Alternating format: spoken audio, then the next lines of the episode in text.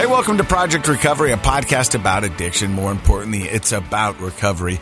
I'm Casey Scott, and normally I'd be thrown over to my co-host, Dr. Matt Woolley, but he's on vacation, living it up down in Mexico. So you got me solo.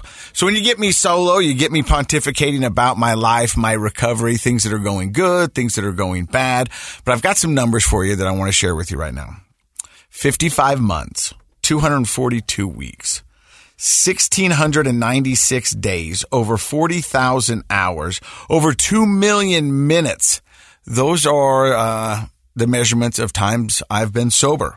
So 55 months uh, since September 3rd, 2018. And uh, uh, I mean, pun intended, that's a sobering thought. You know, I mean, it really is because I never thought I would get there. I remember sitting in uh, the rooms of 12 uh, step meetings wondering how I was going to get to 30 days, how I was going to get to a week, how I was going to get to the next day. And here we are coming up on uh, my five year chip. Uh, and I can tell you, life is crazy good. It, it's not all good, but it's not all bad. You know, as I was walking in here, I was wondering what I was going to talk about. And, um, I know you've heard me say this before, and if you have, I'm sorry. But what I was hoping for in my recovery was not to be happy, but not to be sad. I don't even know if that makes sense. Like, I didn't think that happiness was something that I was going to be able to get. I just didn't want to be sad and be a disappointment anymore. I, I, I just, I wanted to be able to pay my bills, uh, be there for my kids, and I really wasn't worried about happiness. Um, I just, I didn't want to be a disappointment. I didn't want to be the guy that let everybody down. I didn't want to be the joke that, you know, that, or the story that, look at that guy. He wasted it all. And so I, I just wanted to get not happy, but not sad. And here I am coming up on five years and I've done some amazing things. And one of the things that really, um, kind of solidified, uh, that I was moving in the right direction was the letter from my daughter Presley. Uh, we've talked a lot about that letter and, uh, we just went and did some research and, and, some analytics, if you will. And when I say analytics, that means how many people have viewed it and, and that kind of stuff. So, uh, the main video that we posted has got over 6.3 million views. Now, for some reason, in the past four months, uh, on the Project Recovery Facebook page, where we've been getting uh, a, a, lot of interest, is 265,000.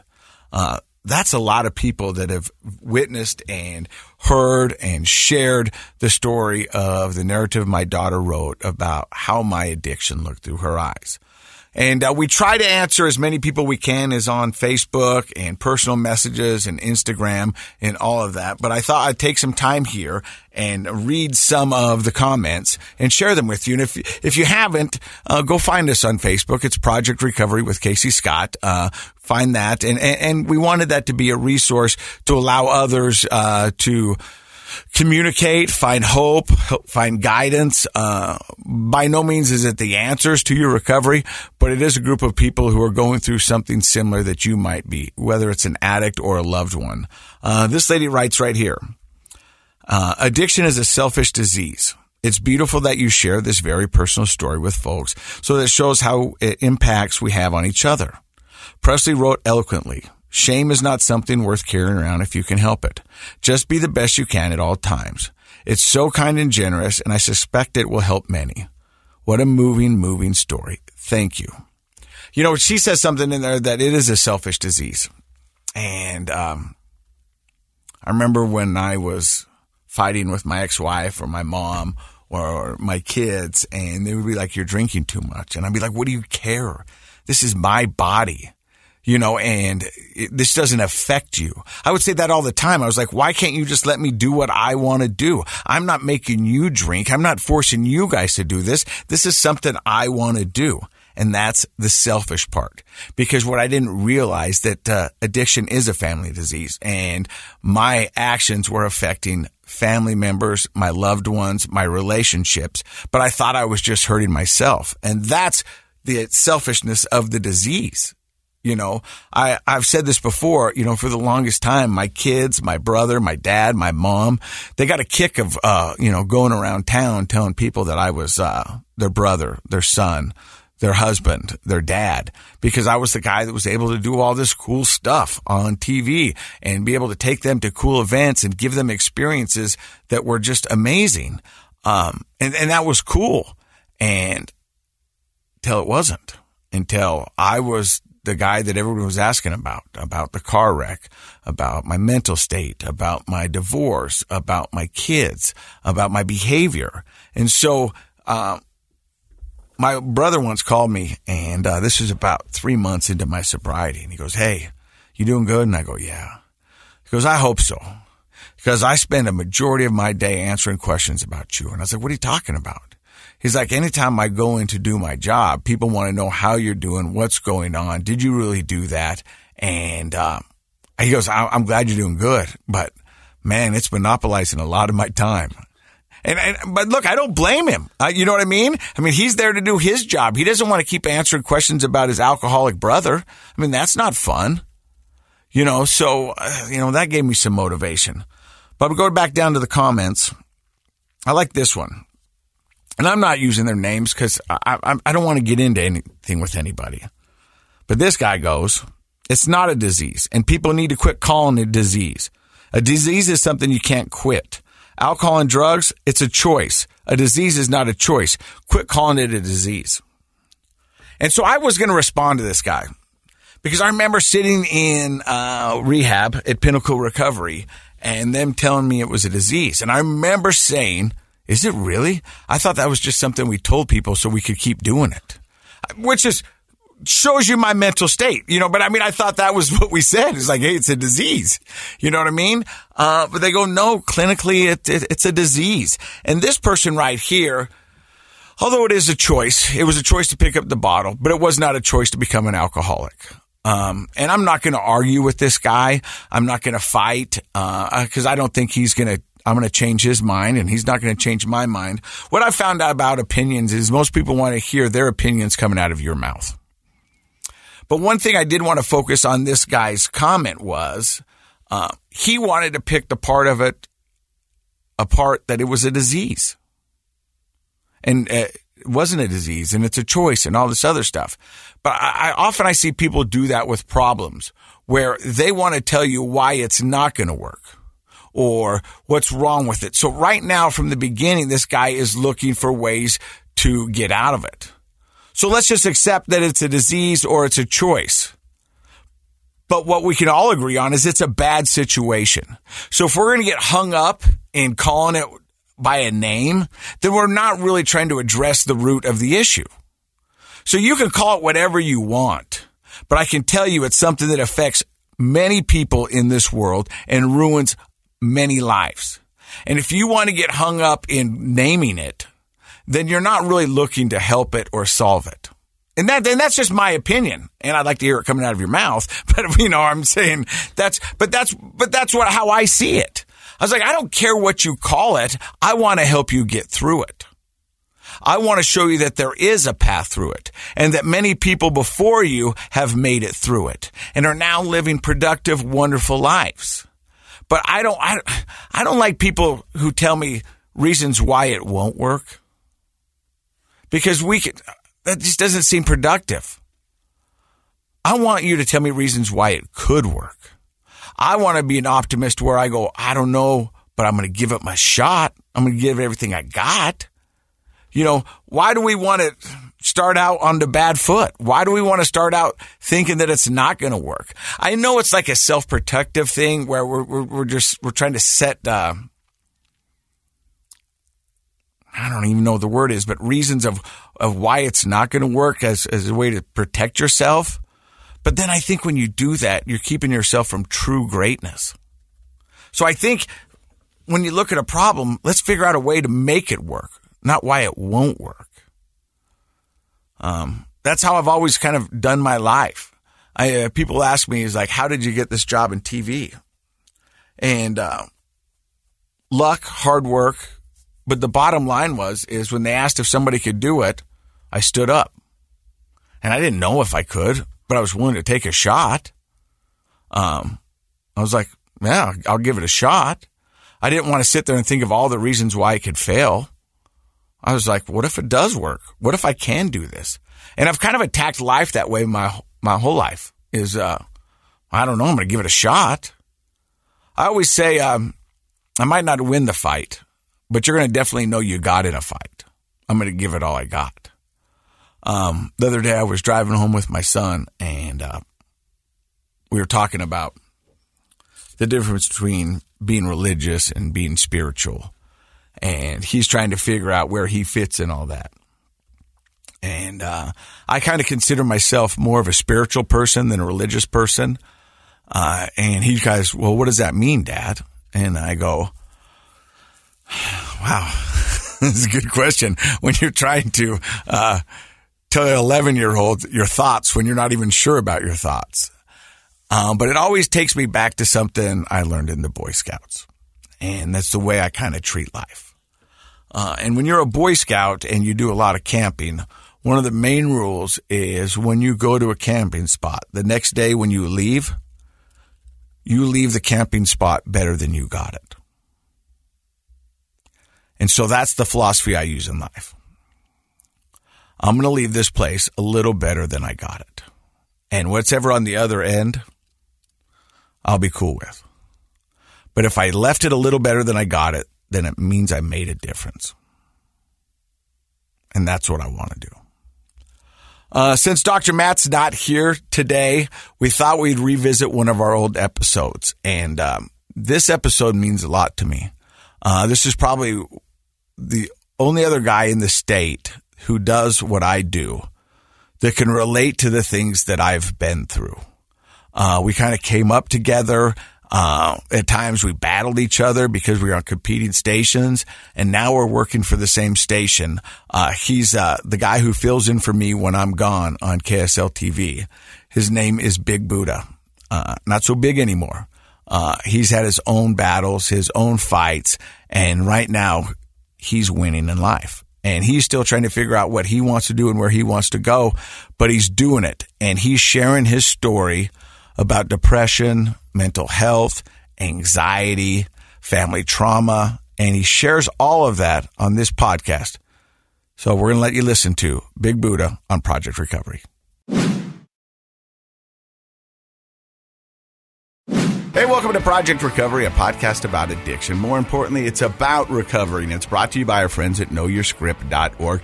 Go check them out. Without knowyourscript.org, we wouldn't be able to do this weekly podcast. And Dr. Matt, I'd like to think that we've helped a good amount of people. I, I think we safely can say that we have. You know, in, in recovery, uh, when people are willing to share their story, you'll often hear them say, if it helps just one person, mm-hmm. then it's worth it. And that's exactly what we said when we first started this podcast three right. years ago. Yep. If we can help one person, then it's worth it. Because sometimes people who come on this show share the most vulnerable side of their life with us. And oh, usually, yeah. And, and, and, there's stigma that goes along with that. There's embarrassment. There's ego. I mean, it, it, I mean, when we were growing up as kids, I mean, it was the pack mentality. You didn't want to show no weakness because if you did, blood in the water, those were those the ones that got attacked. Yeah, the kids can smell it. You know, we grew up with uh, rub some dirt on it, walk it off. Yeah. You don't need to go to the hospital. You're not bleeding. I mean, right. the, the, those things were. I think I heard all of those on regular basis. Yeah. How about this one? Playing football, playing basketball, all that stuff. Yeah. Are you crying? I'll give you something to cry about. I mean, That's a classic. Yeah, I mean, I, I got that all the time. The one that my dad said, and I've used it on my kids. Um, he'd be like, "Casey, go in the garage and get a screwdriver." And I'd go out there and I'd mess around and I couldn't find it. And I'd come in, I, I can't find it. He'd go out and pick it right up and goes, if it had been a candy bar, you'd have found it. my dad was, if it had been a snake, it would have bit you. Yeah, but no, my dad yeah. was like, because you'll look you. harder for a candy bar yeah, than you look, look for a, lot harder screwdriver. For, yeah, for sure. And I think that's still true today. I'm sure it is. But I, we want to thank all of our guests who come on and, and share this side of their lives. I, I regularly, in fact, just the other day, will have somebody just who's listened to the show and they'll say, I am so impressed. Like they'll say, I couldn't come on the show and be that open and that vulnerable, but I'm impressed with your guests who do that because it's so helpful to us, the listeners. Another thing our guests will say is it's part of the healing process. Yeah. And it goes back to owning what it is. And if we if we don't own it, there's a chance that it'll come back around. I think there's that uh, for sure. I think there's also an element of increasing uh, self awareness. When you tell your story, you understand it better, mm-hmm. and when you understand it better, you understand yourself. And self awareness is a gateway to self control, like like doing what you really want to do in life. And so I think it's important. That's I think that process happens in therapy, mm-hmm. right? And I think it happens here in this studio. It happens in twelve step meetings. It happens anywhere a person's willing to tell their story. They grow. Okay, so now because you're a clinical psychologist, that means you're very smart. I, I don't know if that's what it means, but But you say something like self awareness. Yeah. Okay. For those out there, uh, what is the definition of self awareness? I mean, who who who possesses good self awareness? hopefully we all possess some self-awareness but self-awareness in that context i would say is understanding why you do what you do Triggers. right. Uh, triggers are part of it sure but it's like self like we all get up and have motivations throughout the day to do stuff. Some of it's productive and healthy some of it's not so much but do you understand why you do what you do that self-awareness helps you be in control of it so you can you can do more of the good stuff and less of the bad stuff if that makes sense So, if somebody was listening to this podcast and wanted to hone their self awareness skills, are there things that we could be doing to help us better understand who we are? Because, I mean, that's the crazy thing is now I'm at 48 years old and I think I know myself really well. But you would ask me 10 years ago, I thought I knew myself, but I didn't. I really didn't. I was, I was believing the hype. I was believing the BS. I was, I wasn't sure of who I wanted to be. I'm not still 100% sure of who I want to be. I just know who I don't want to be, and I'm moving towards that direction. Yeah. Well, that's a great question. I mean, first of all, I would put a plug in just for general therapy, like going in and talking with a therapist occasionally, even if you don't feel like a lot, most people wait till they're in crisis Yes. to go see a therapist. But if you were like, hey, you know what? I want to know myself better. I want to have better self awareness. I want to be more in control of my life. You could go in once a month and have a conversation with a therapist who can help you develop that insight. But a shortcut, not, not, not, not a, not we a, call them life hacks, bro. Okay, life hack, bro. Yeah. Uh, but not a substitution for good therapy. But here's an exercise that I sometimes ask people to do. Okay. And that is, it's an ABC journal. And, this is what you do. And journaling sounds terrible, and I feel that every time I say that word because I hate journaling. I have a lot of guilt from being a kid, and you're supposed to write in your journal, and I, I never did. But this kind of journaling is easy to do. So you could say to yourself, all right, every day when I go to bed, I'm going to get out the notes on my phone because I always have my phone with me. So I'm going to open up the notes on my phone. I'm going to think back on the day. I'm going to think, was there sort of uh, a big, powerful experience I had today, positive or negative? Is something that was kind of high emotion, sticks out in my mind. Mm-hmm. That's the B. A, B, C. Antecedent means what came before it. Ooh. B is the behavior. That's that was my experience I'm remembering. And C is the consequence. What happened because of that? So most days are pretty average and those aren't going to be huge deals, but to you they are. If you realize what happened before this experience I had, what was the experience like? I'll write that down. And then what came as a result of that experience? And if you did that every day for a couple of weeks, you would have so much information about yourself. You'd start to see patterns of triggers or situations or influences that cause you to do and experience what you experience. And then you'd also start to see right there on the page the result of all your behavior. And sometimes that's exciting. And a lot of times it's kind of like, ooh, I, I got some changes to make. But the cool thing is, you know what changes to make now, right? All right. So walk me through this because uh, I had something happen like this yesterday, but it wasn't for me. It was my daughter. Okay. Okay. So Frankie uh, is trying out for the Diettes. Right. The Diets at Davis High School. Yeah, and my oldest daughter, who was a junior, decided not to do it because she wanted to do some different stuff her senior year, which is okay. And we, and we talked about that. Because that she's been a dancer her whole life. until now. I didn't Yeah. realize she's not doing it. Now she's not doing it. And so Frankie was trying out, and Mm-hmm. this was a big deal at my house. Uh, she's been practicing for weeks. Truth be told, she's been practicing her whole life. All she ever wanted to do was be a diet because her sister was, and whatever her sister does, she wants to do. Okay. So me and my ex-wife are sitting outside of Davis High School. Uh, it's tryouts. So we're out there, and all of a sudden Frankie comes running out, freaked out. She goes, "Dad, I just bombed. I just bombed." And she's uh-huh. talking to her mom, and goes, "I bombed. I blew the hip hop, and hip hop's my best, Dad. I can't believe I blew hip hop." And she starts just freaking out, and, and, and almost like an anxiety attack. Oh, you yeah, know. yeah. And, and I go, "Hey," She was panicking, I was yeah. like, "Hey, it, it doesn't all come down to one dance. Maybe it does. I don't know. I was just trying to comfort her, Right. You know." And I was like, "Just take a deep breath." Don't let them see you sweat. Mm-hmm. Go back in there and just own it. Own who you are. And I think you're going to be okay. Yeah. So she goes, okay, dad. She takes a deep breath, wipes the tears from her eyes, goes in. Hour later, I'm stuck in a car with my ex-wife. And we had a pretty good time, but I, you know, we're, we're getting So they didn't let you guys watch no, we couldn't watch. You had to so wait. I'm, so I'm texting, you know, Frankie to see how it's going. She goes, I don't know, Dad. We're still waiting. I was like, I'm running out of things to talk to your mom about. Frankie's like, maybe you should go to Wikipedia and find stuff you can talk to your ex-wife about. Frankie's a character, And yeah. so we were laughing about that. And so then all of a sudden, she comes out, opens up, gets the letter. She's an official diet. oh, yeah. Woo. So I wanted, and so, but during that, she was sending these texts like, "I'm no good. I, I blew it. This is, I, I don't know what to do." You know, Yeah. and, and I was like, "Hey, you can't beat yourself up. You, you, you, you know, Negative self talk. negative self talk." And I, and, and I was like, "Hey, we can't have that. You know, you all you can do is go in and give it your best." right. And sometimes you win, sometimes you lose. But if you know you did it your best, mm-hmm. you can be proud Yeah. And she made the team. And so That's awesome. And, and, and I'm stoked, but I still want to go back and talk to her about this negative self talk. Perfect. So, so, so what often happens as parents is, you know, we're all, you know, we're on pins and needles about these sorts of things our kids do, and we want them to have good experiences. And when they do have a good experience, like she ultimately did, we tend to celebrate it, right? Way to go, good job. You know, I saw the picture, Yeah. on on Instagram. I got her a unicorn balloon. unicorn balloon, right? Good And yellow roses. I think that's a great dad move, right? Yeah. And so we celebrate it and then we leave it. And the problem is there's no guarantee of learning from that. So these are called mastery experiences. If you want to know what causes a person to have high self-esteem, self-confidence as an adult, it's because they've had hundreds and thousands of positive self uh, mastery experiences. And this is what it is. It's when you can take ownership of your role in a positive outcome instead of giving it away. So what you need to do now, this is your homework assignment. I'm going to do it.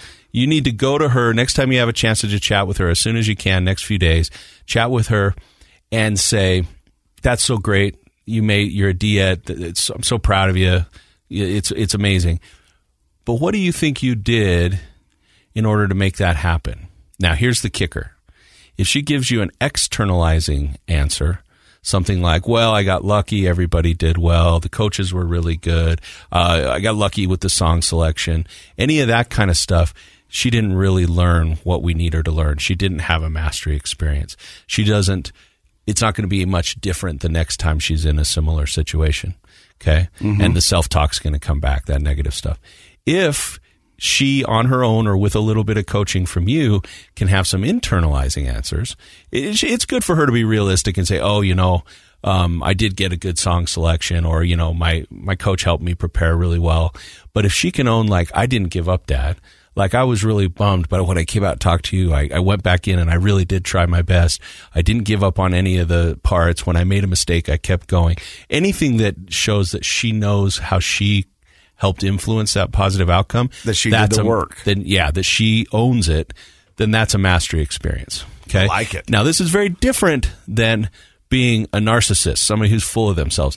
They have unrealistic like ownership. They they think they're the best one there and that they own everything and that they didn't need anybody's help.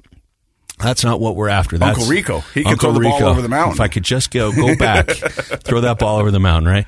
So so if she can have an internalizing answer, and if she doesn't, you can say, well, you know, that is awesome. You got some a little bit of luck, never hurt anybody. But what did you do? You need to keep kind of coaching her, and then if she can't get it, you need to say something to her like, well, I noticed that instead of coming and getting in the car and going home with us, you dried your tears and you went back in. Do you think that had anything to do with it? And so that's the sort of coaching a parent can do. So don't make that mistake, which we've all made. Don't just celebrate something good that your kid does. At some point, come back around and have that conversation with them. How did you make that happen? And then listen. Is it externalizing or internalizing? And when you call that a mastery what? Mastery experience. Okay. And so it's this is why The 10,000 hours. yeah, well, that's practice, but yeah, you're, you're owning it. I assume if you're sticking with something that long. Yeah. But uh, this is why a purple ribbon doesn't do anybody any good, Yeah. right? Like we all grew up with like, oh, we get a lavender ribbon. And I think on this show, I've told my story of like in the 4-H club, which I shouldn't have been there anyway. and then I, I got this lavender ribbon. I threw it in the trash because I, even at a young age, I knew that that didn't mean anything. Those things, celebrating, giving awards, those are fun. That's the fun part, but it doesn't build self confidence, doesn't build self esteem. That's where you can realistically say, um, on the what we want to train young kids to do is I I did these things and it, it created this outcome. As you get a little more mature, you can also do the other end of the spectrum, and you can say, "When I met, I I messed up because I did these things, and I'm going to do it different next time." But we we'll wait till she's a little older on that. Okay. But like right now, it's it's important for kids. And you know what? If you're 50 years old and you're struggling with your self confidence, you can do that for yourself now. You can say, "Well, do I give away responsibility for my success?" Do do I can I not own it? Do I have this unrealistic humility? Some people who grow up in really um, religious households sometimes have a hard time owning, and because they feel cocky instead of saying, "Oh, I give it all up to somebody else did it for me." It's like, no, no, no. What did you do? So I, w- I hope you'll have that, and then you got to come back and tell us how I'll Frankie. report back to you. That's why I love having a doctor as a co-host. I mean, he's wicked smart, guys. He really is wicked smart. Well, I don't know. You should put that on your business business card. Wicked smart. I should get a business card. Yeah, for there you go. Hey, I'm really excited for our guest today. He's Oh, an too. amazing friend of mine. Uh, we've been through thick and thin. Uh, you might know him as Big Budha, but his name is Leroy Teo, and uh, we're going to hear his story coming up next. You're listening to Project Recovery. Welcome back to Project Recovery. I'm Casey Scott. That is Dr. Matt Woolley. He's a clinical psychologist. Our guest today, So excited. Big Budha. Right. And uh, he's been doing morning television for, we, we talked about this off air, 19 years, man. 19 years. And uh, we both started in radio before that, and uh, our, our our paths have been pretty similar. Our career paths have been pretty similar. Yeah. Uh, mine uh, ended a little bit abruptly, uh, but we we all know why. Why you gotta bring the old stuff, man? well, Come because on, you know man. what? Because it, I, I got to remember. I got to remember it. I really do. And so I got you. I feel you. I feel you on that one. But we just keep moving forward, and uh, that's what we do. Uh, and uh, we work together for uh, the Utah Warriors rugby. Uh, Right. Yeah, he's yeah. out on the field uh, getting everybody hyped in the scrums and, and explaining uh, rugby to a bunch of Utahns. And if you haven't been to a game, it's absolutely amazing. It, they, they are a lot of fun. And uh, it, it- And they sell beer. And they do. I don't buy any, but they do sell. Yeah. You can go check it out. Um, and- Again, stop yeah. bringing up old stuff. Yeah, that's okay. Uh, but I, he, if you guys remember, it was probably about five months ago. Uh, you turned on your TV and you noticed a big personality missing. Uh, Because and he's if- been there every morning forever. yeah, 19 years. Yeah. And uh, I went to his Instagram, uh, and he just simply said, "I'm taking some time off to deal with some mental health." And he said, "I'll be back in three months." And uh, nobody heard from him. And uh, there was a picture of you. It looked like on an island, just giving everybody a peace out. Is that about right? Yep. And uh, it was uh, in Waikiki. Yep. Okay. In Hawaii. And so you, you you went to deal with some mental health, and we're going to talk about that in just a second. But let's talk about everything that got you to that point, because uh, it, it doesn't just happen all at once. Uh, it's like an addiction. Uh, it, Tell, I think it's. I think you know, with with with both of you guys, people kind of feel like they know you because they've they they've spent time with you on TV, and I don't discount that. I mean, that's people create relationships with people that are in their lives that way, but they may not know much about your background and how you got to where you're at. So maybe it's just where'd you grow up? Tell us a little bit about your family and and just a little bit about some of those things. Yeah, sure. Um, so um, I have a. Uh, there's kind of two sets of kids in my family because my uh, cousins they were older than me. Uh, my first uh, cousins um, they came and lived with us. So as far back as I can remember, I always thought I had an older brother, a couple of older brothers and older sisters, but they were all cousins. Okay. Uh, but I am the oldest of six of children from my mom and my dad. Um, we grew up in. Uh, I was born in San Bruno, uh, San Francisco, in the Bay Area. I think I was six months old, my mom said, and we moved to Compton, California. So we moved to Southern California. Uh, my grandparents were the first non uh, whites to live in Compton. So yeah, they- blame them. They're the ones who started it, guys. Sorry, it was a nice suburb to the Samoans moved in. Fine, yeah, that's what happened. Uh, but that's that's the distinction my, my grandparents have. They were the first non-white uh, to, uh, residents of Wow. Park Village, Compton, California. And so we moved there to be with them, and so that's where I grew up. And um, I think shortly, the, the earliest memory I have is we're attending uh, Park Village Elementary School. I see it's smoking. I can see the, I can see the elementary smoldering. It's fire, and we're walking away, and it's like I don't remember anything else. That's my first memory, and there's there's drugs, there's violence, there's. I'm like, whoa, where where did all, all this come from? What happened to all the good stuff? But that's I don't remember anything before that. Interesting. That's how I remember Compton. Um, so grew up in the inner city. Age twelve, my parents uh, decide uh, they want to go back to Samoa. Um, you know, my dad went to school. Uh, that, that's a conversation for another for another time. It's too long to get into it. But basically, my dad promised to go back and teach for the CES, the Church Educational System, and uh, he was supposed to go two years earlier. Anyway, decided yes, we're going. So we go there, and dad's a seminary teacher in Samoa to start off with, um, in Pesega. And my dad was a seminary teacher. We have that in common. Yeah, well, he's an institute teacher, and so so you, you understand that was so. But, but dad, before that, he was an institute and seminary teacher uh, in Southern California at uh, Harbor College, El Camino. So he knew a lot of the up and coming athletes, right? So that's that was our world. Uh, we had cousins that played in the NFL, but but we grew up on that uh, around around that area in Compton.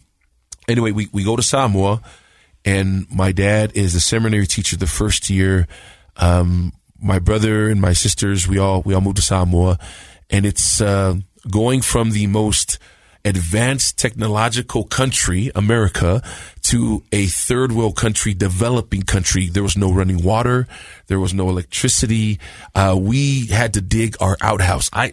I hadn't done any manual labor at all. I mean, And now I you're was- digging an outhouse. I was like, what? I'm dig, dig a what?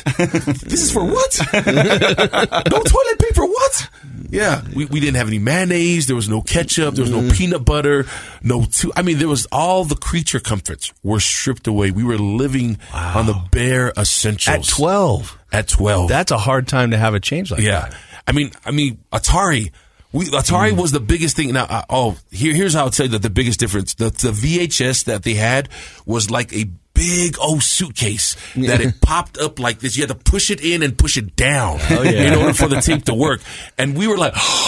What, what, we have movies. I mean, Dad. It, again, it's a it's it's a whole nother conversation. But Dad was doing well, and he, he started buying all these gifts. Anyway, we're, we're in Samoa, and and part of the mission is you know they sent big families to Samoa in not so very populated areas, so we would help with. Uh, can you pass me that? Yeah. Sorry, but I got. oh, the, the emotion, the emotional damage. Sorry. Got to have the Kleenex ready.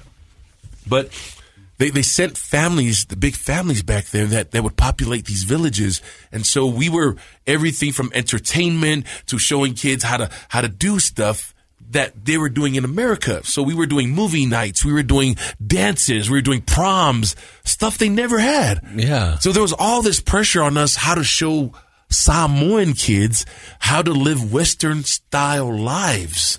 You know, but we're coming to Samoa for the Samoan experience. So uh, if you can imagine all this pressure on how I, I was showing kids how to date and I didn't even know how to date, you know, and it was like, Right. oh, you have to do this. And so I found myself teaching bowing, curtsy. I didn't know where that came from. Yeah. But but I was supposed to help them assimilate, I guess, into Western civilization so that when they went back to BYU Hawaii, they, they, they were ahead a little bit. I, does that make any sense what yeah, I'm yeah, saying? yeah. You're it's it's bringing culture there that that hopefully they're, are going to use in the future. Um, but it's a clash of culture, and that that can bring its own problems, Yeah. right? Like and like you said, you you had absorbed some of that stuff, but at 12, 13 years old, like you were no expert at that kind of stuff, right? Yeah, I was just I was just glad to be around uh, hot, hot chicks. I mean, Yeah. I'm 12. You know, I'm like new girls to look at. Oh my gosh, okay, they think I'm cool because I speak English. Yeah, yes, yeah, yeah. You know, um, but it was So, so when you talk about the abuse and you talk about mental health, Samoa and Tonga, uh, probably a lot of the South Pacific island nations, that's where the root is at, right? So even though we're here in America trying to fix the problem, they're still doing it the old school way at home. That's where the, that's where we need to go and fix the root of all this because we haven't changed their mindset. Right? People in America, they're, they're woke, uh, to use a, a, a, a, word, if you will. But we have resources in Samoa. They're still beating their kids. They're still authoritative. They're, it's still abuse. So talk about like, like we hear that and and uh, you know of course we all have our opinions about that and we try to avoid it i hope. But but for for a lot of people in certain cultures it's kind of the norm. So t- what was that like for you growing up? What, did it feel did, did you have a clash of that between a your american upbringing and your samoan upbringing? Uh, or I, I, what was your home like? That, that kind of stuff. that's a great question. I don't I don't think there was an American. I mean, uh, the American way of life we experience. Uh, my my my kid, my my good friend Kenny. Uh, he was the only white kid I knew in Compton. Uh, went over to his house and this. I know you've heard comedians say this, but this really happened to me, bro. What happened? What's what's that bruise? Oh, my dad hit me. Blah blah blah. He can't do that. Bro, you can call the cops. Yeah, they'll they'll arrest him if you do that. Oh yeah, try, try being a Samoan kid and you do that. Your dad tells you, well, it'll take about 15, 20 minutes for them to show up. So what, what, what are you going to do in between then? where, where you going to go? Yeah. I said, I got you. This, this is my dad would say, I got you. You ain't going nowhere. Yeah. Let the, let the police come. And that was back in the day too when the cops showed up. They, they let your parents discipline you and they didn't arrest them. Like, so now you learned your lesson, huh, young man? Ah, you're not going to talk back anymore, are you? That was, that's how that's it, it was par for course. Yeah, yeah. Right? Yeah. And so I didn't feel any difference going to Samoa. I think so. You had that. Yeah, that was that was part of your family culture upbringing in America. Yeah, I, I, got I got beat up plenty in America. I mean, I think it got worse in Samoa because it was everybody was doing it, right? I and in America, I thought everybody was. I thought everybody was getting beat up. Well, I thought everybody got the when hose. you're a kid, you don't know what's going yeah. on in other people's homes, so you just kind of assume yeah. it's like yours. It's, so, so physical was, abuse was a regular thing. It's a regular thing, and it happened in public. I mean, it was. I'm not. I'm not alone. I know plenty of Polynesians, and even uh, kids who are not Polynesians. I saw that uh, living in the ghetto, living in the projects. That discipline, physical discipline, was something that was common. It happened in the stores. Uh, Dad, can I have a candy? No, put it back. Can I have a candy? I'm going to tell you one more time. Kevin, boom, right, right. It, yeah. it, it, went from zero to sixty in in, in the heartbeat. Yeah. You said something off air that I want to bring up because it, it really hit me. Is you said since the age of twelve you've been fighting grown ups. I've, I've been fighting grown men, grown women since since I was since I was eight. So it wasn't just your dad but it was like you mentioned off air, your aunties and yeah. any adult around you. It, they, it was, they, had they had free reign yeah. to discipline me if I stepped out of line, and my mom and dad didn't even they didn't not that they didn't care, but I think they looked at it as oh thank you thank you so much for caring enough about my son that you discipline him too. Right. You know, I mean, one of my uncles, I, I, I, my uncle Blake short. He had short man syndrome, and that guy laughed his butt off while he beat us up mm. with platform shoes. Mm. I mean, it was it was that kind of stuff. I and I and I can hear myself, and I'm playing devil's advocate too, and I'm like, come on, man, is it? It's almost like it's how these stories are like made up but none of my cousins have come and called me out because they know it's true. Yeah, I, I, I dare any one of them to to to confront these stories are true. I I don't want to make these. These are not stories you want to make up. So right. is is it a cultural and a generational thing that I mean it's just been passed down? Well, you brought up a good thing, Casey, off the air, and we call it intergenerational abuse, right? And part of it's cultural, but you can't I, I think I, hopefully we can't excuse it by saying it's cultural. Like cultures have cultural behaviors that are wonderful. Yeah and cultures have cultural behaviors that are not wonderful. And I think this this level of physical abuse is not wonderful. Even in you know Western cultures, it was much more common a hundred years ago, fifty years ago, and and now it's less common, but it still happens. Mm-hmm. Um, but just because it's a cultural thing doesn't mean it's productive for the culture. But it does. You brought up the fact that like talking about your dad uh, that maybe your dad was raised that way and you were like, oh yeah. So it, it gets passed down yeah. generation after generation. Yeah. It's, you don't know any other way, right? You you think this is the way it's supposed to be until you get out in the world and you start to mingle with other people, right? And they and you have these shared ideas. I like my friend Kenny. He he, he didn't even know. He, all he knew was a timeout. He A timeout, right? he- yeah. that's all he knew was a timeout, and he's productive. Mm-hmm. he's doing well. Yeah. he graduated from college. You know, I'm like, so, so part of that is like, Dad, did you have to beat my butt that bad in order? For, I said, I, there's, there's, there's evidence that you don't need that. You can help kids grow up and be productive, good citizens without beating them. But if you talk to an old timer, they will say, "But that that's I was teaching." Yeah. like like there's a conf- there's a difference in their mind between whether it was abuse, which we'd call it now. My dad will tell you. Um, growing up, the thing that he hated the worst was when his dad would look at him and say, "Pick a switch." You know what that meant? He had to go outside and find like, do you, do you want a switch that's thick? Do you want the thin one? Like, what kind of pain do I want? Because that's what I'm going to get. I have to take the switch back and, and get my my lashes right for whatever I did. But I think my grandfather, he was. I'm sure raised that way, and that's kind of like we're teaching the kids something. But nowadays, we do know there are better ways If, if I want to be honest, I'm, I'm at a crossroads. I, I, I'm at this horrible crossroads because I realize what my father gifted me, uh, uh, unbeknownst to him.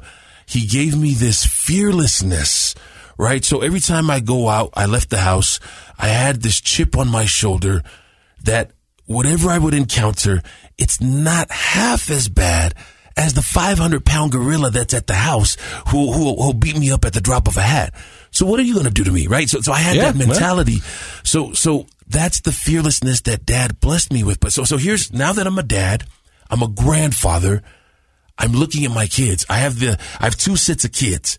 The first two kids, the two older kids, they were raised the same way. I, I, I was not a good dad. I was mean, authoritative. I beat the crap out of my kids. My, my, my last kids, none of them have ever experienced any kind of abuse. Uh, please, please forgive me. God bless you. Please, please forgive me when I say this. I don't mean this. I just, I'm just a father who have noticed the difference of course. The older kids, they're killers. They they will stop at nothing. They don't care. They're fierce. They're fearless. My kids, the younger kids, come on, get up. Gotta push come them. on. I kind of push them more. The ones, the older ones, it's okay. Bring it down. Bring it down a little bit. So I have this struggle. Where have I dropped the ball? I want this for these kids. I want the fearlessness to be put in these kids, but without the abuse. That's where I'm at. Yeah. How do I teach my kids to do dangerous stuff safely so they can feel that adrenaline, so they can feel what it's like without the abuse? That that's where I'm at. And that's a crossroads. I, I mean, I think it's awesome that you're willing to come on and be so honest about it. Because you know what? There are people listening to the show right now that are at that same place. They're like, well, I want my kids to be tough and fearless. I want my kids to, to not back down to challenges in their life. How can we help them do that without the abuse? Because as you know, mental health issues start to become part of the DNA of a person who is abused. Yes, you may be fearless. Yes, you may be tough. Yes, you may not back down to challenges. And you can see the application, the positives of those things in your life. But there's also the dark side of it, right? There's there's actually uh, good evidence that those people struggle with self-esteem and they struggle with self-control, and sometimes that fearlessness gets them into situations that aren't healthy. leads them to addiction. And we're going to find out what the dark side looks like. You're listening to Big Budha right here on Project Recovery. Welcome back to Project Recovery. I'm Casey Scott. That's Dr. Matt Woolley. Our guest today is Big Budha. Uh, he's talking about the gift that his uh, dad gave him, um, the gift of fearlessness. But as Dr. Matt said, although you got the gift of fearlessness, you also got some other things that uh, you had to carry around with you the rest of your life. Uh, what were some of the other things that you know that you carried around with you? Um, the, the, yes, great, great question. I mean, things that you don't think about at the time, but um, you know, I think as humans, we're always trying to find that silver lining, and so you gravitate to that thing, right? The fearlessness. Think That's positive. first- that's- yeah, think positive. But um, I've also, man, I, I've discovered that I'm so critical of myself because my dad was critical of me. You know, you, guys talk about. Um, I I heard you guys talking about earlier when you opened up the show how dad would tell you, you know, um, go find something, right? Oh, I, our dads are a lot alike, but, but my dad would have this phrase. He had this phrase that he would say to us and it, it didn't mean that he wanted to help us. It meant that if I come over there and I do it, oh, you're going to get it. So, so he would ask us, uh, so, so I'm, I'm, I'm doing a chore and I'm not doing it right or I'm not doing it up to his standard. He would ask, Hey, you want me to come over here and do that? That means he, he doesn't want to come over. Yeah. No, no, I, I, I, I'll do it. I'll do it. So I found myself, fast forward, I found myself trying to do that to my kids. It does not work. I'm like, Hey, you want me to come over there and do that? Dad, if you could help me, that would be really tremendous. I could, I could really, yeah, I'm not getting the stain out. I'm like, ah, that's not what I meant. What the- There's You not the fear there, It doesn't yeah. work that way. And I'm like, how am I going to do this? What the heck? But you said So- we wanted to find a better way to do this, and it sounds like that was an opportunity to do it. But we've got to switch the mindset. Imagine if our kids said, Yes, I would like you to come over and help me do this because I'm really not getting it. But we think that they should know things. And Right, we forget right. that they're little people just learning. They're just learning. you know, and it's like, like when I ask my kid and I'm trying to download something, he goes, "Do you want me to come help you do this?" Me, I go, "No, I got this because I'm the grown up. I got this figured out." My son's really going, "Dad, I can help you do this. I can teach you this." You know what I mean? right, right. But there's so much of that ego, and Well, we talk about confidence, right? And so fearlessness is that's a type that's applied confidence, right? When you're being fearless. Yeah. Um, one of the things to keep in mind, there's a middle ground between letting somebody just flounder on their own and struggle with something without any help and taking over the task and doing it for them. And you know, it sounds like what you're saying is your dad would be like, "You either do it and figure it out, or I'm going to come do it for you, and there's a consequence Yeah. for having me." But there's a middle ground. The middle ground is uh, knowing how much help and support a kid needs while they still struggle, and then letting them own the good outcome. Yeah. Where you say, you know what, this is what you did, or in our we talked earlier about mastery conversations. You say, okay, that worked out. I had to come help you. What would you do next time if I wasn't here to help you? Like, how would you do that if, if I wasn't here? And they, oh, well, I would do this. As like, that's right. You, now they own those skills. Now the kid goes and does it on their own, and they own the whole thing, the outcome. That's confidence without the abuse. But but you know the other thing that I've noticed uh, uh, because that is exactly what what I was thinking about too is that my dad um he was so he was uh when we moved to Savai so this is a year later so 84 we were in Pesega uh he was a seminary teacher when we moved in 85 we moved to the big island in Savai and he became the uh, vice principal uh, to start it cha- and he was also now in charge of the village, in charge of the dorm students. I mean, it was like a mini BYU. It's a high school, but it's like a mini BYU. So girls had dorms, boys had dorms. People were, you know, were there from. They were basically service missionaries. That's what we were doing there. So when we got there, it just it was this uh, switch. Dad was now this uber important person, and so his demeanor and his presence in public was so different than the one we got home. And he's a religious leader. And he's a religious leader. Yeah. And so, you know, as a kid, you just, you just, you just listen to your dad. You just follow everything. All this stuff doesn't hit you to, to years later. But I, I realize that I'm doing, I was doing the same thing that my dad was. We didn't get the good dad. yeah. Dad saved all of his good stuff for the kids, for, for, for any student that had a problem, for any teacher that had a problem. And then when he came home, this, this is what my dad did. He would lie on the floor in the middle of the floor with a flat volleyball as a pillow, no shirt on, just a lava lava on, and just checked out every day. And he would discipline us. If, if we too loud, old man get mad discipline because he was trying to recharge Yeah. like Yeah. like how we would recharge case. So So you know, what- and so so that's that's what led me to, to where I'm at now. I just kept going, kept going, didn't have a chance to take care of me. So let's get into that a little bit. You said your dad bestowed the gift of fearlessness on you. And the fearlessness came with some great responsibilities and great uh, opportunities. In fact, that you became the first feature Samoan reporter in the world.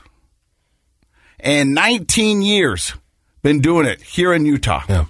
And I had a similar job over at Channel 2 and we got to do. I mean, we and Budha talked last week because we went to lunch, and I said the crazy thing was Budha is the state was our playground. Yeah. We could do whatever we wanted. We got paid to have fun. Yeah, we just had to call somebody and go, hey, we want to come out. And they were like, yeah. And not only say, yeah, they would roll out the red carpet, open up doors. And it was just amazing. Yeah. Uh, we had so many similarities in our careers that uh, I remember a lot of times people would ask my ex-wife, "It's like it's got to be so much fun being married to Casey. It's got to be so much fun." And she goes, "No, No. you guys get the good Casey. We get the tired Casey. Yeah. we get the the guy Casey that just wants to come home and lay on the couch and recharge his batteries." Right. Uh, and Budha, you said the similar. Here I am. Here I am. Yeah, raising my hand. I was now. Remember, I, I I was big. I was 450 pounds, so it was even harder for me for my energy. Right. So yes. Oh, God bless my wife and my kids, but they had the same experience. Case they would say, "Dad, you're so fun on TV and lively, but frick, when you come home, bro, you shut down." You you don't you want to sleep. You don't you don't want to come to any of our games. You don't want to. I didn't realize that that was happening because all I could think about was I, I, I got to save it because I, I we got a paycheck. I, I, I, got to work. If I don't do this, we don't eat. So uh, you guys are gonna have to forgive me, right? Not knowing little by little, I was losing them, you know, and and I had to take I had to take big measures. And so for 19 years, you woke up every morning and uh, Utah invited you into their home.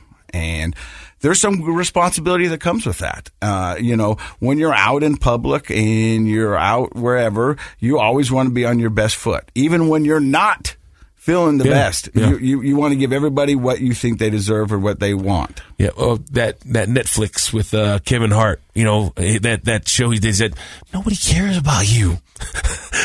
uh, just get up and do the show. Nobody cares about what you're going through. They're there for you. Either you're their cup of coffee or you're their their reason to smile. They, they're looking to you for that. But but but you know when you go down, that's when you see people come out of the woodwork. So man, man, wherever you're at, we're, we're here. Yeah, and, you know, and, and, and it's tough. Uh, I mean, it it's tough because when you're not feeling good and you're slowly losing pieces of yourself every day, uh, and your your wife's threatening to leave, your kids aren't happy, and the camera goes on, and what's your job? you gotta smile, man. Make us laugh. It doesn't matter what you're going through. You you, you got to come through. You We're deliver. paying you to make people laugh, to Yeah. have fun. Yeah, and, and and let's not get it twisted. Yes, we signed up for it. Yeah. no, nobody put a gun to our head. But there's all these things that come with it. You know, you're only as good as your last hit. Mm-hmm. You know, and um, I don't think people realize. And I'm not saying anything about anybody else, but I know uh, Casey and I, when we work together, I know we're always thinking about what kind of prop can we add to it. Yep. What kind of thing can we do to add to that? Because we could just stand there and talk.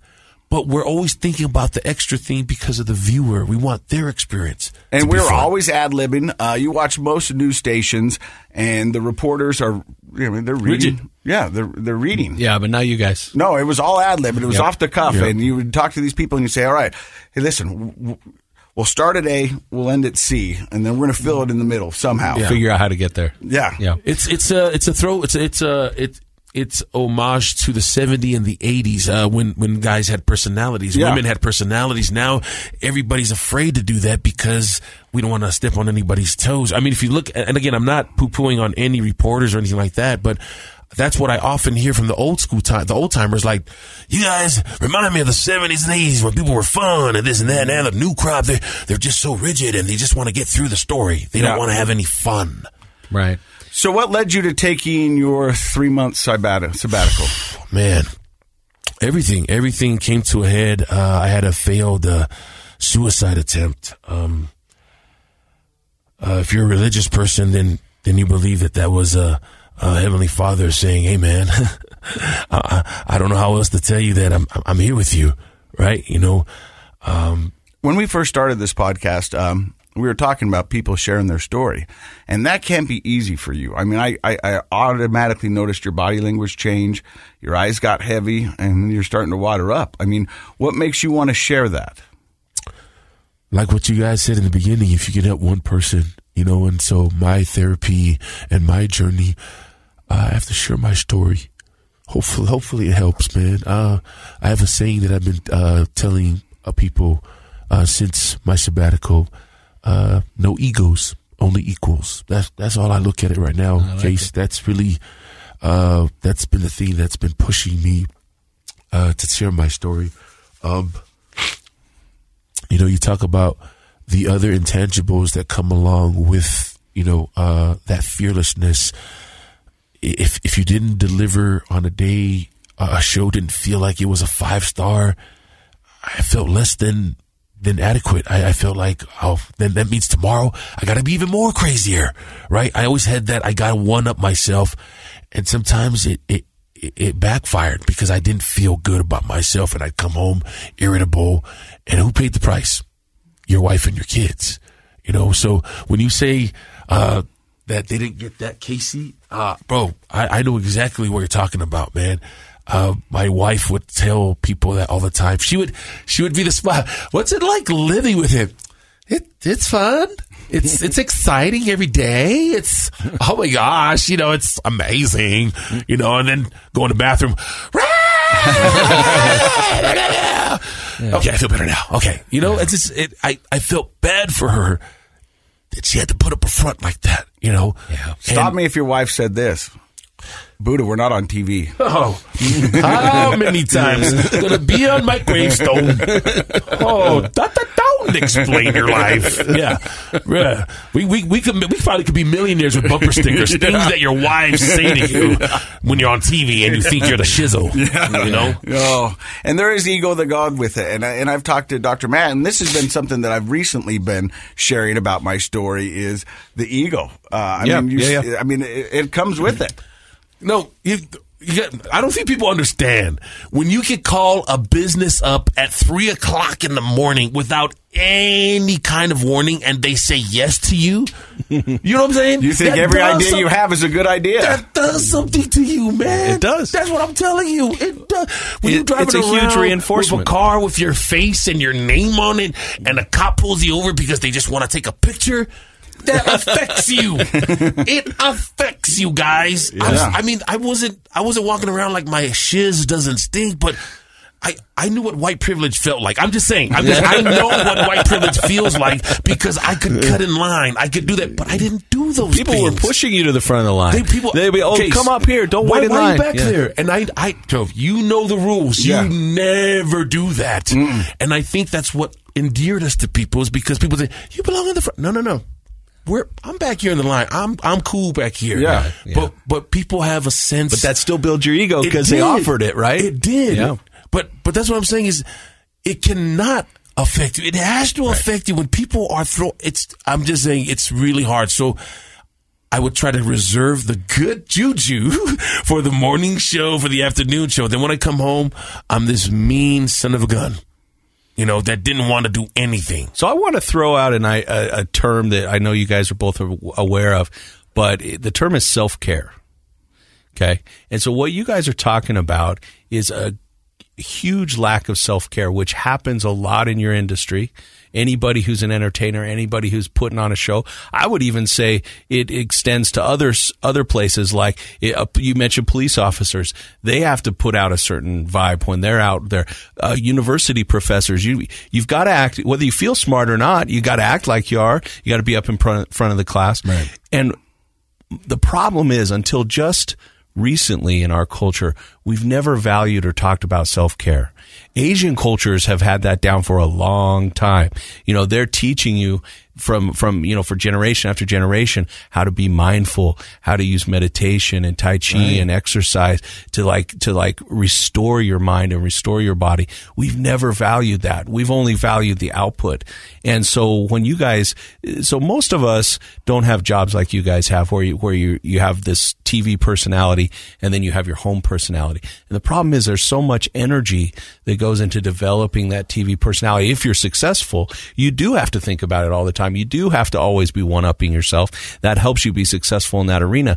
But when you come home without any idea about self care, without any idea about how to recharge in a healthy way, your model was your dad laying down on the floor, you know, leave me alone. Okay, maybe that's how you do it. You know, you grow up, well, maybe that's how you do it. You know, eh, Casey, sometimes we get modeled like the drink. We come home and you have the drink and you have the beer and then another beer and another beer. That's how we unwind.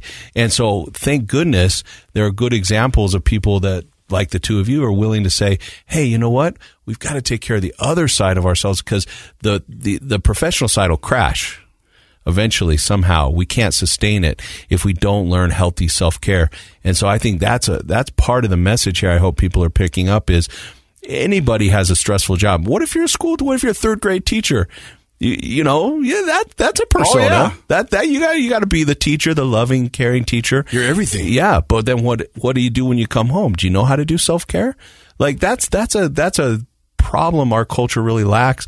And if the young kids today can grow up learning about self care, you know, mindfulness is like a buzzword now, but that's a good thing. You know, that's funny that you bring that up because I don't recall at all my dad doing any of that stuff. Like we never went on vacations. Like we, we would just pull out the barbecue. All right, that's our fun time. But you know, mm-hmm. we we really didn't have a chance to gel outside of our, you know, the rat race. Yeah. Dad Yeah. was the same all the time. He didn't. He didn't. You're right. He didn't self care. There was he didn't no self care. That was, I'm sure, he was doing what he thought would work, laying down on the floor, Yes. right? That- he oh, he needed it, but he didn't know. He didn't know how to Bro, get Doc, it. you just blew my mind. I just like that. Just I just had a moment. Yeah. that's crazy. Yeah. You're right. You know, you think about uh, the way we pushed ourselves. Um, you know, for 19 years, you've been to the rodeo every summer. 16 years, I'd been to the rodeo summer.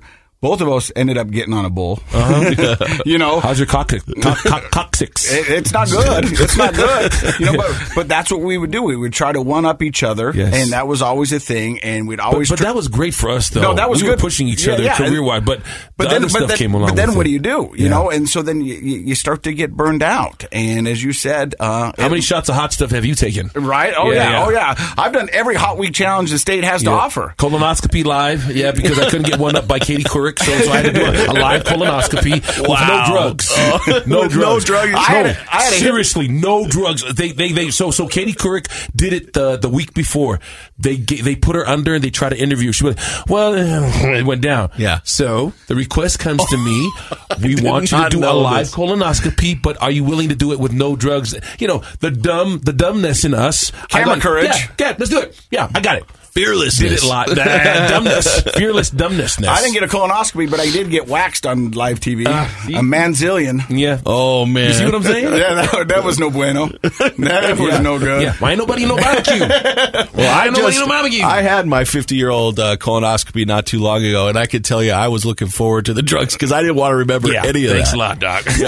so you find out um, that you're losing yourself. Uh, pushes you so far that you have a failed suicide attempt. You come back and you talk to your wife and you talk to your work, and what do you tell them? I need a break. I, I, I gotta I gotta figure something out. Let me, let me ask you this: Before that happened, did you know you were really struggling to that level? Uh, not until the failed suicide attempt. That was the I. After that moment, I was crying everything like uh, Visa, Mastercard commercials. I was just, I, was a mess, and I knew that something was wrong, and so that plus my wife threatening divorce was always a, you know, that's always another wake up call. You know, I can't do this. You know, what's going on? Are you going to get help? So all of that, you know, helped me. And so I, I decided I, I really came to a point where I got to go get some help. I'm going to, okay, let's be honest. I thought I was just going to go to like one session and call it. You know, I'm like, cause I don't, I don't believe in this crap. Right. I- it's- what what is what is this guy or this woman, whoever this person is going to be, right? What are they going to tell me that that I already know that I messed up? Yeah, I already know I messed up. I don't need your help to tell me that. So I was really trying to, I was trying to work the gimmick. I was trying to hustle my wife and just try to get her, uh, appease go her. one visit, appease- I'm going to yeah. go I'm doing this for you, not and, me. and not knowing that that's what I needed. So that first session I went, that was, I, f- I felt like, uh, like, like breathing. I felt like I was holding my breath underwater. And that first therapy session felt like I was taking my first fresh breath of air, if that makes any sense. Absolutely. You know, that's gas. great. That's such a wonderful description. And for the first time, I had, uh, I guess, what people would call a moment of clarity. I finally understood why I was the way I was, and I had to stop. So I had a, I had a, I had a family meeting with my kids, you know, my wife, and I apologized, and I said, I'm getting, you know, I told them this is this is what I'm going to do. I'm going to go get help. I'm going to do this, and that first session was probably saved my life. But I, I went in half, um, um, Half-hearted. half-hearted, thinking, um, s- you know, um, the rock, the young rock, right? So I grew up early, early on. I, I used to be uh, one of the kids that was behind the scenes at the old Olympia uh, gym, and we set up the mats. My my uncle's Jimmy Snuka, uh, my dad's sister who married him. But when he says work the gimmick, that's us, Case. Mm-hmm. We have worked the gimmick so well, we have become the gimmick. Yep. You know, but thankfully for you, you've used your real name. I'm, I just used the moniker. Do you, you know what I'm saying? Yeah. But but we've we've worked it so well Yeah. that you have become this thing, and, And for- so you're so afraid to lose that. Yeah. So you, that's how I was trying to preserve it. Is I would I would I would come home and not not spend any more energy on it. Yeah. You know. Yeah, yeah. Th- does that make sense? hundred percent. I mean, yeah, because that's the only thing that you knew what to do. And, and growing up in enter- with some entertainment background as a kid, then you realize it's all about the show, right? The show gets Yeah. you paid, and the show gets you friends, and the show gets you all that. And so then when you become the show, you know it's hard.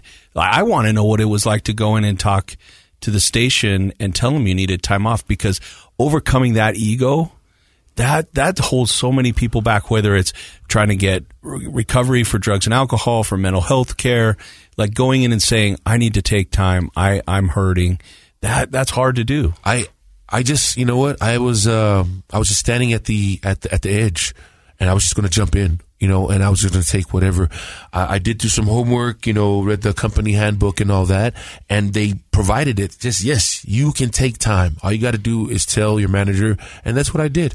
I didn't get any pushback at all. You know, I was able Good. to go into three month sabbatical. and that's different about nowadays. You, know, you think about when our parents grew up, you know, even 20 Unheard of. years ago, you you risk you worry you're going to get fired. yeah, I'll give you three months and more because you'll no longer work here. Right. Yeah. And especially in a job where you're the show. Oh, you're the very show. kind. I mean, it was it was notable that you were gone. Uh, I mean, I know after I got off the air, I It was mean, very noticeable. Yes, Yeah. that when you were gone, of course. Yeah, you know, people, and- people would ask me, people who had never, they knew that you, you and I were friends, and they would be like, "Where's Casey? Yeah. what happened to Casey?" You know, So you, you take the three months off. What do you do to find clarity? What do you do to continue your journey? I mean, what kind of things are you using? On the three months, are you talking about Yeah. or after when I came back? all of it. Yeah, the it, it was all new to me, you know, and I was willing to do. Uh, uh, you know, we, my kids, uh, they tease me, you know, when I do stuff, and they'll say, "Dad, are you really about that life?" You know, so so I took that on as a personal mantle for this thing, and so what that meant was traveling, seeing family, doing things that I would that would help me get into that positive space right? Um, so I went and saw my brother, uh, did some hike, hiking. Oh my gosh. I freaking hiked for the first time in my life. what the people, my family, like, what's, are you all right? Uh, you hiking? What's, what's going on? Why, why are you hiking now? Right? Um, I have a cousin who does giant bubbles. And I didn't think he was going to help me. He's like, "Come on down. Let me, let me, let me what's just a giant bubble? Tell us so, what so that is. he, he it's a rope, two two sticks on a rope, and he connected it and you put it in a bubble solution. You open it up and it blows twenty to thirty foot bubbles. Oh, wow. He does it on the Capitol. He does it at Pioneer Park. I mean, he's so he knew I was going through a funk, and he is. Come on, man. I mean, let me blow some bubbles for you. okay, I'm just like, uh, wait, we some grown ass man. We about to blow some bubbles. Uh, who's worse off, my cousin or me? Yeah. right. so we go out, and he, sure enough, I get this this wave of Yeah. calm, and I'm like. I'm so mad at you right now. He goes, why, why? I thought you felt good. Yeah. All this time, all you had to do was blow bubbles for me. And I would have been fine. Where the heck were you? Where were the bubbles? Yeah. I remember when we sat down to lunch last week, and you said, "Casey, how you doing?" And I said, "Better than I've ever been." And I think what you're describing is kind of what I've been doing is you started to live and realizing that if you're not on the show, life still goes on. And I remember what I said to you because somebody said it to me. Your job on TV is what you do. It's not who you are. And it seems like for both of us, we got a little lost in who we were Yeah. and now you're on a journey to find what Leroy Budha is all about. Here, here's the thing I was telling people is during the sabbatical, big life changes happened for me. I became a grandfather. Mm. Now, I, I, I can't tell you, you, you think you're a good dad and you hold your kid and you think you're going to do right by them. Man, I got to tell you, man, there's something happen to you when you pick up a grandkid, man. It changes everything. Like, yeah, you don't care if you swear in front of your kid because that's your kid. But when I held my grandson for the first time, I'm like, I can't be doing these things. I said, I got grandkids now. Shoot, I can't, I can't be going to strip clubs. I can't be, what, I, I can't be doing that. I can't be like, what, what the heck's wrong with me? I got, I'm a grandfather. Bro, it, it changed. While I was on my sabbatical, that happened. I came back to work.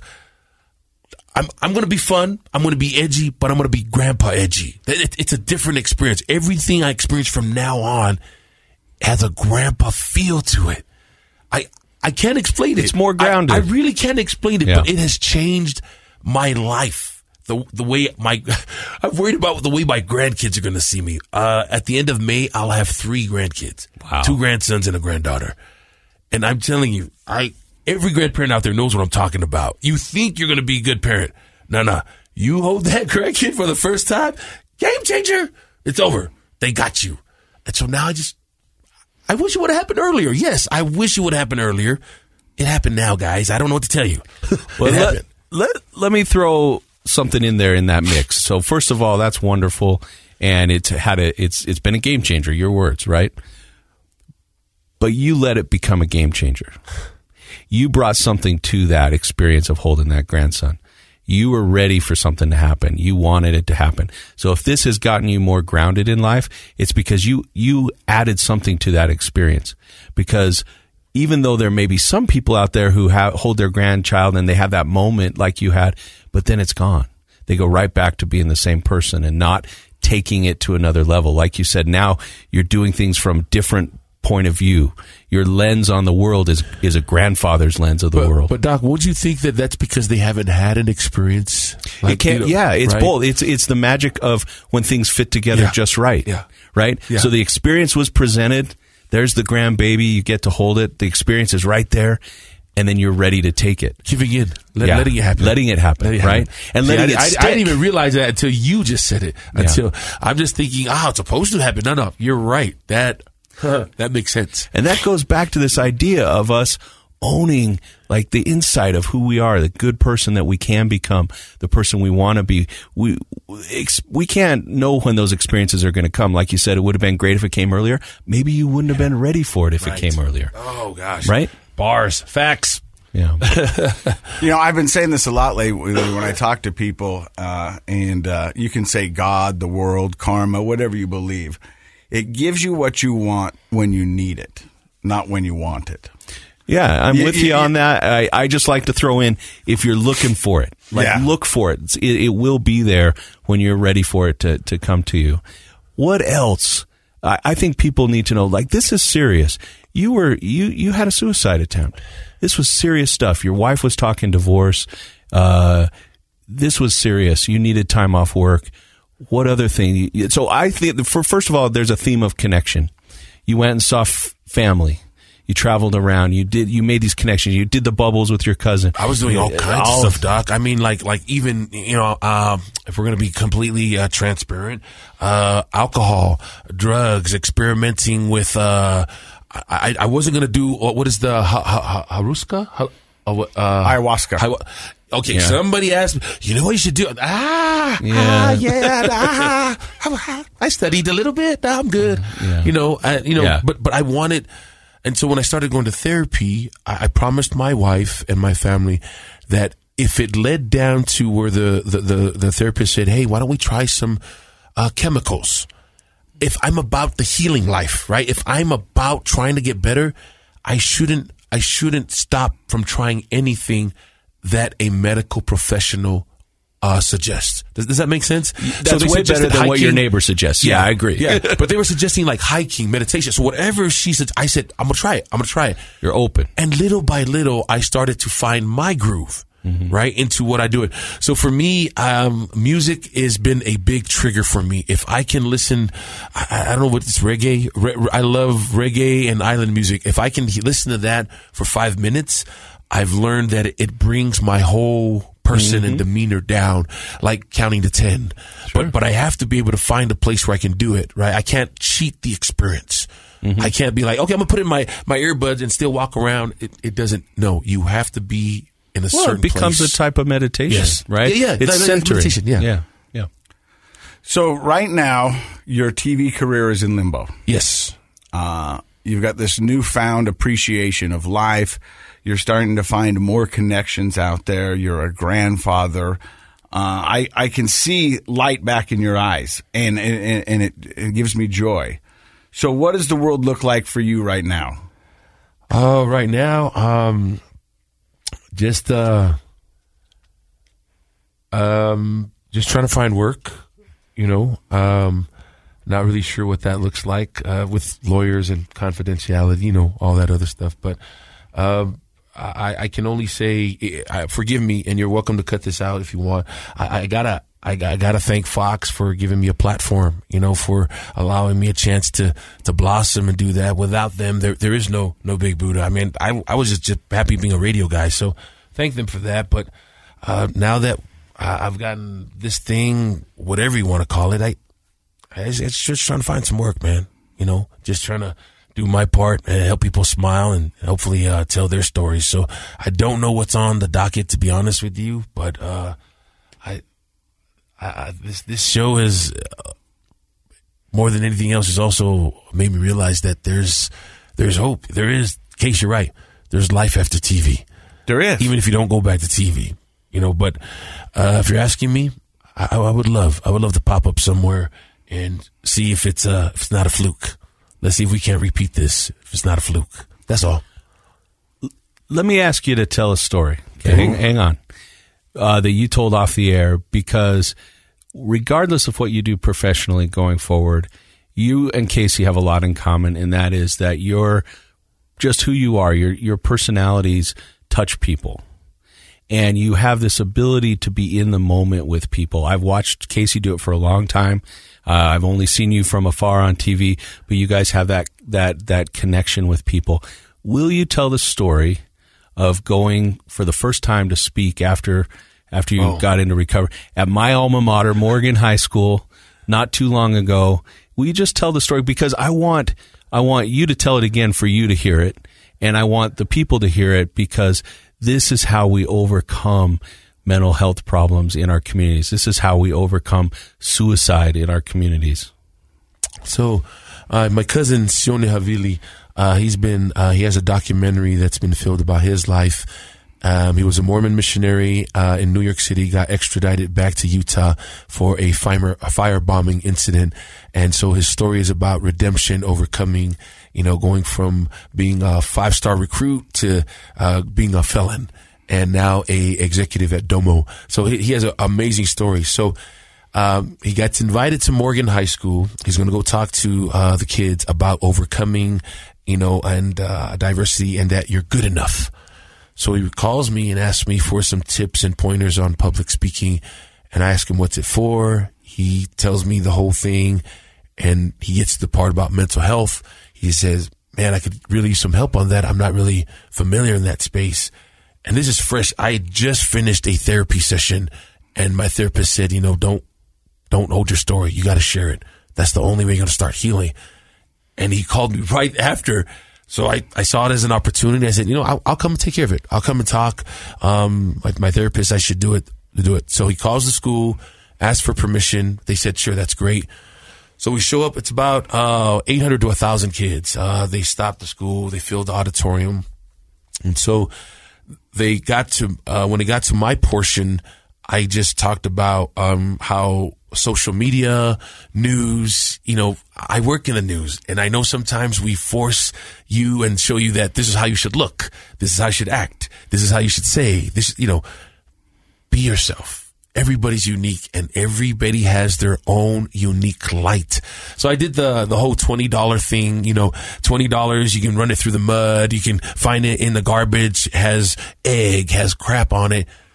But the worth is still $20, right? And I got, oh wow, that's really cool. So then I had this idea that everybody's unique. Everybody has their own light. Some are brighter than others, but it's a light nonetheless.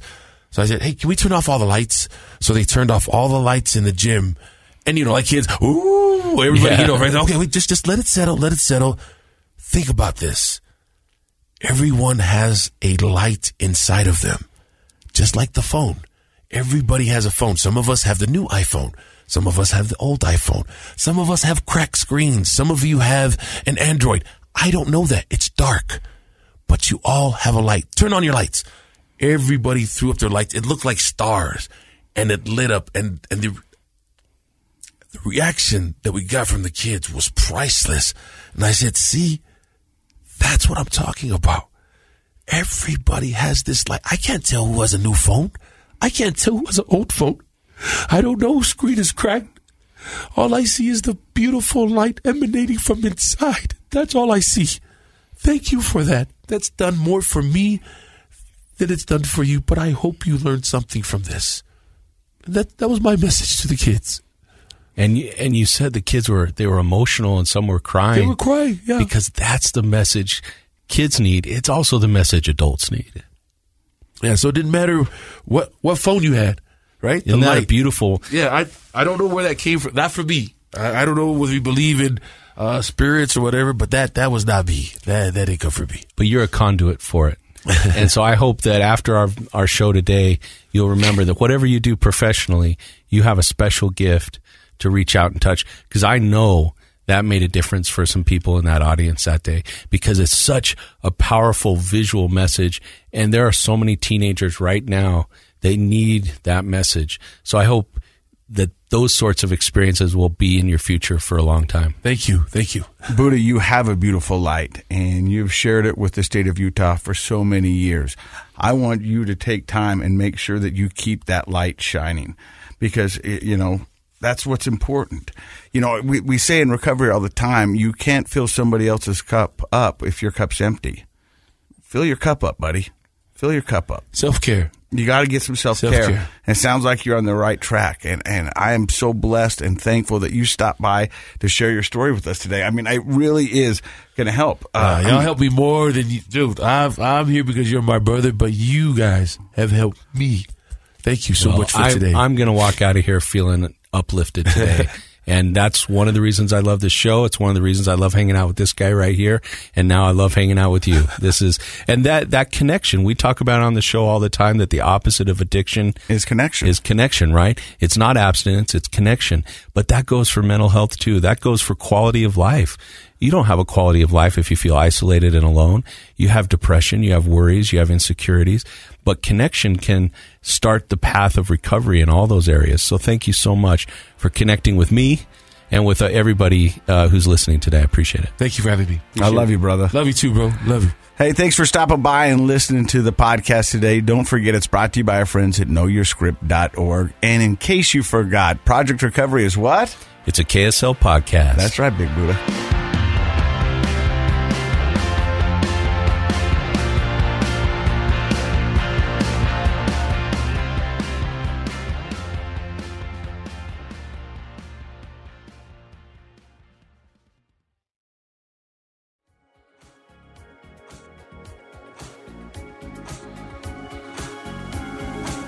The contents of this program are for informational purposes only. The program is not intended to be a substitute for professional medical advice, diagnosis, or treatment. Always seek the advice of your physician, licensed therapist, or other qualified health provider with any questions you may have regarding a medical condition. Never disregard professional medical advice or delay in seeking it because of something you've heard on this program.